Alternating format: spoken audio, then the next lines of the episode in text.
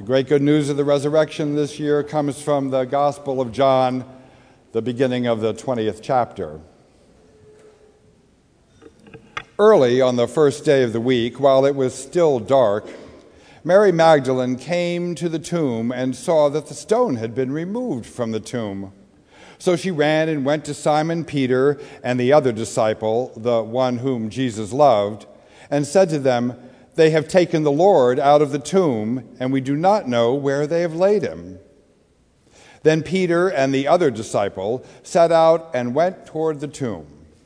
The two were running together, but the other disciple outran Peter and reached the tomb first. He bent down to look in and saw the linen wrappings lying there but he did not go in. Then Simon Peter came, following him, and went into the tomb. He saw the linen wrappings lying there and the cloth that had been on Jesus' head, not lying with the linen wrappings, but rolled up in a place by itself. Then the other disciple, who reached the tomb first, also went in, and he saw and believed. For as yet they did not understand the scripture that he must rise from the dead. Then the disciples returned to their homes. But Mary stood weeping outside the tomb. As she wept, she bent over to look into the tomb, and she saw two angels in white sitting there, sitting where the body of Jesus had been lying, one at the head and the other at the feet. They said to her, Woman, why are you weeping? She said to them, They have taken away my Lord, and I do not know where they have laid him. When she said this, she turned around and saw Jesus standing there, but she did not know that it was Jesus. Jesus said to her, Woman, why are you weeping? Whom are you looking for? Supposing him to be the gardener, she said to him, Sir, if you have carried him away, tell me where you have laid him, and I will take him away. Jesus said to her, Mary. She turned and said to him in Hebrew, Rabboni, which means teacher. Jesus said to her, Do not hold on to me, because I have not yet ascended to the Father. But, I, but go to my brothers and say to them, I am ascending to my Father and your Father, to my God and your God. Mary Magdalene went and announced to the disciples, I have seen the Lord and she told them what he had said these things to her. This is the word of the Lord. Thanks be to God. Christ is risen. It is good to affirm that. In the midst of all that we go through in our lives, it is good to affirm that we worship a God of the living who is always bringing new life. I want to show an image and see how many of you remember this. Anybody know what those are? Flash cubes, right. These flash cubes um, were used in the 1960s and 70s, and they would end up on a camera that looked something like that. And you'd take, you had four flashes per cube. It would, it would blitz and then turn and then turn again and then turn again, and then you'd throw it out. Someday archaeologists are going to find millions of these things in our landfill and wonder what we were doing. And then we would send the film out, and it would take maybe a week before we'd get it back. And now all of those pictures are probably in a shoebox in our attics. Now we take pictures on our phones, and they're instantly developed and instantly shared with the world. I'm, uh, I'm really interested in how pictures tell stories and how stories have been told for generations. That camera, that Kodak Instamatic, was one of the ways that a generation told stories. I'm interested in the next generation and how they're going to tell stories, how they're already telling stories. And I'm really interested to see how the generation who never saw these photo cubes, these flash bulb cubes, I'm really interested in how that generation who has no relationship with these is going to be faithful. I have great hopes for them because they are more interested in orthopraxy than orthodoxy. Let me just unpack that a little bit. The next generation is not as interested in what people believe, they're more interested in how are they living those beliefs out in the world. The next generation, millennials or whatever we want to refer to them as, uh, they have little patience for Christianity that is simply about the rules. They really want to see compassion expressed. They want to see a difference made in the world. They want to see the world made a better place. And I have great hopes for them. I hope that generation expresses that spirituality in the church. But if the church is not open to that for whatever reason, they'll express it anyway outside in the world. And that's where God needs us, expressing values of compassion and love out there in the world. I think the next generation is looking for a faith that changes people's lives and changes people's behavior and has them transformed into more loving people. I have great hope for the next generation. When Mary Magdalene came to the tomb, she had no camera. There was no press parked outside of where the tomb was. The only way that the story of the empty tomb gets to us is by word of mouth. Mary comes to the tomb in darkness. The sun has not come up yet. She cannot see clearly. And yet she makes it to the place of death and sees the tomb is empty it so profoundly changes her that she runs, does not walk, she runs back to tell the disciples that Jesus has risen from the dead. This is the kind of faith that will resonate with the next generation, the kind of faith that sees something, knows it's of God, and runs to tell someone else about it because it is so real, it has changed their lives and their trajectory. Mary goes and she tells Peter and John. Now, this scripture from the Gospel of John was written about 70 or so years after Jesus' death and resurrection. And the Gospel writer of John had plenty of time to think about the significance and the imagery and the metaphor and the meaning of all of this and knew what the church of his time needed. The church of his time was wrestling with orthodoxy and orthopraxy, right believing or right action. They were arguing with one another over the law and is it important to maintain the law or do we follow Jesus' lead, who often broke the law in the name of love? I always thought that Peter and John, who had this running race, I thought that John always won every Easter Sunday morning because he was younger. I am learning that this passage that Tom read to us today is always pointing to a deeper wisdom, a deeper truth. In the early church, Peter represented the law, he represented the first pope. John is referred to as the disciple whom Jesus loved. Do you see the metaphors? Law, love. Which one gets to the tomb first? Love. Love always gets resurrection before the law does.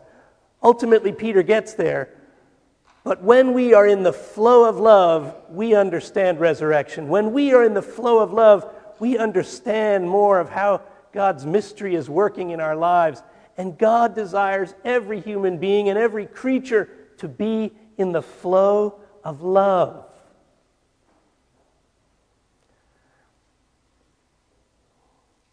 When we are in the flow of love,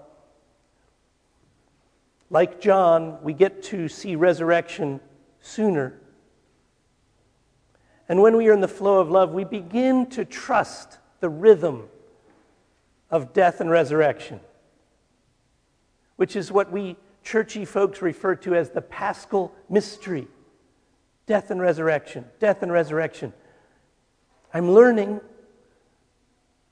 as is science and great scientists, that the, the creation is roughly 14.5 billion years old, and God has been speaking the language of death and resurrection, death and resurrection from the very beginning.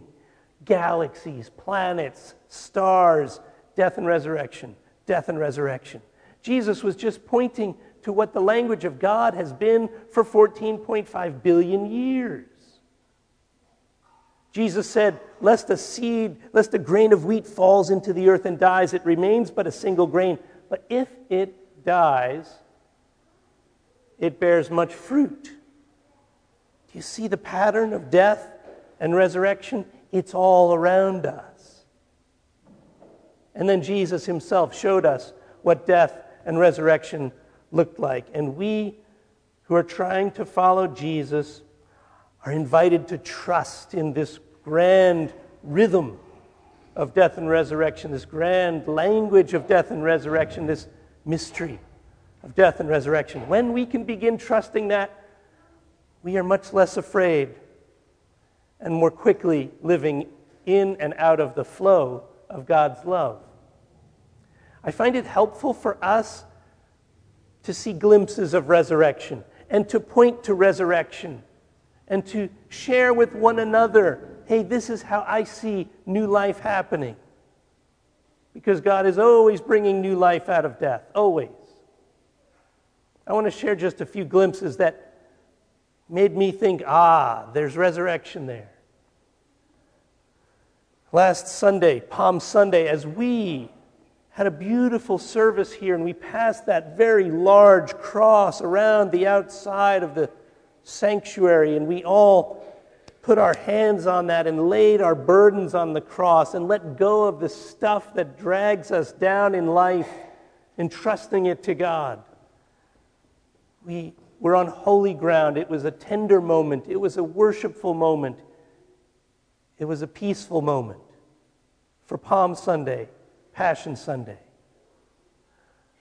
But that same day, last week, Christians in Egypt, one of the ancient traditions of Christianity, the Coptic church was bombed. Two churches were bombed by terrorists. Many people died. Many people are still in the hospital. This is a picture of one of the Coptic churches that has been bombed out. This is a picture of Coptic Christians praying afterwards. Here is a glimpse of resurrection in the midst of being attacked, in the midst of injustice, in the midst of unspeakable violence and loss. Christians in Egypt responded with prayer, with candles, with coming together. I invite you sometime this week to to do a search on YouTube and look for the sermon by Father George on the Monday after the bombings. He was preaching and he said, I have three words. This sermon is for those who want to kill us. I am preaching for those who want to kill us. And he said three things We thank you, we love you, and we are praying for you because this is what our Savior Jesus taught us. And the sermon, which is translated in subtitles, is a profound expression of a Christian faith that is a glimpse of resurrection. He said, Christians have no enemies. Jesus has taught us to pray for our enemies, to love those who persecute us, and therefore we really have no enemies. To those who want to kill us, we love you. We thank you. We are praying for you. We thank you because you have crystallized a, and galvanized a Christian faith. Father George said in this sermon most Mondays after Palm Sunday, there's two or three or four or, a, or five faithful women who are sitting in the front pew. But that day, the sanctuary was packed. A glimpse of resurrection. God is always bringing new hope, new life, new love, new resolve, new compassion, even in the midst of great evil, injustice. Evil never has the last word. This is the Easter message. God has the last word, and it is always a word of love. That is the hallmark of the Christian faith. I close with this resurrection image. Some of you may have seen this, it's gone viral. There was um, some protesting and counter protesting in Birmingham, England, a few weeks ago. There was a, a white racist group that was gathering to speak ill uh, of all people of color and all immigrants. And they tried to bully a, a, a, woman who was from the Islamic faith, and they surrounded her and they started pushing her and yelling at her and spitting on her. And another young woman, this woman here, came and stood with the first woman. She was a bystander who became an upstander. She stood up to these bullies. And in this moment, in this picture, let's go to the next picture, which actually is a little bit of a, a close up. You can see her smiling at this white, racist, bigoted man who you can tell in his body language wants to do harm and violence. And she stands there smiling at him.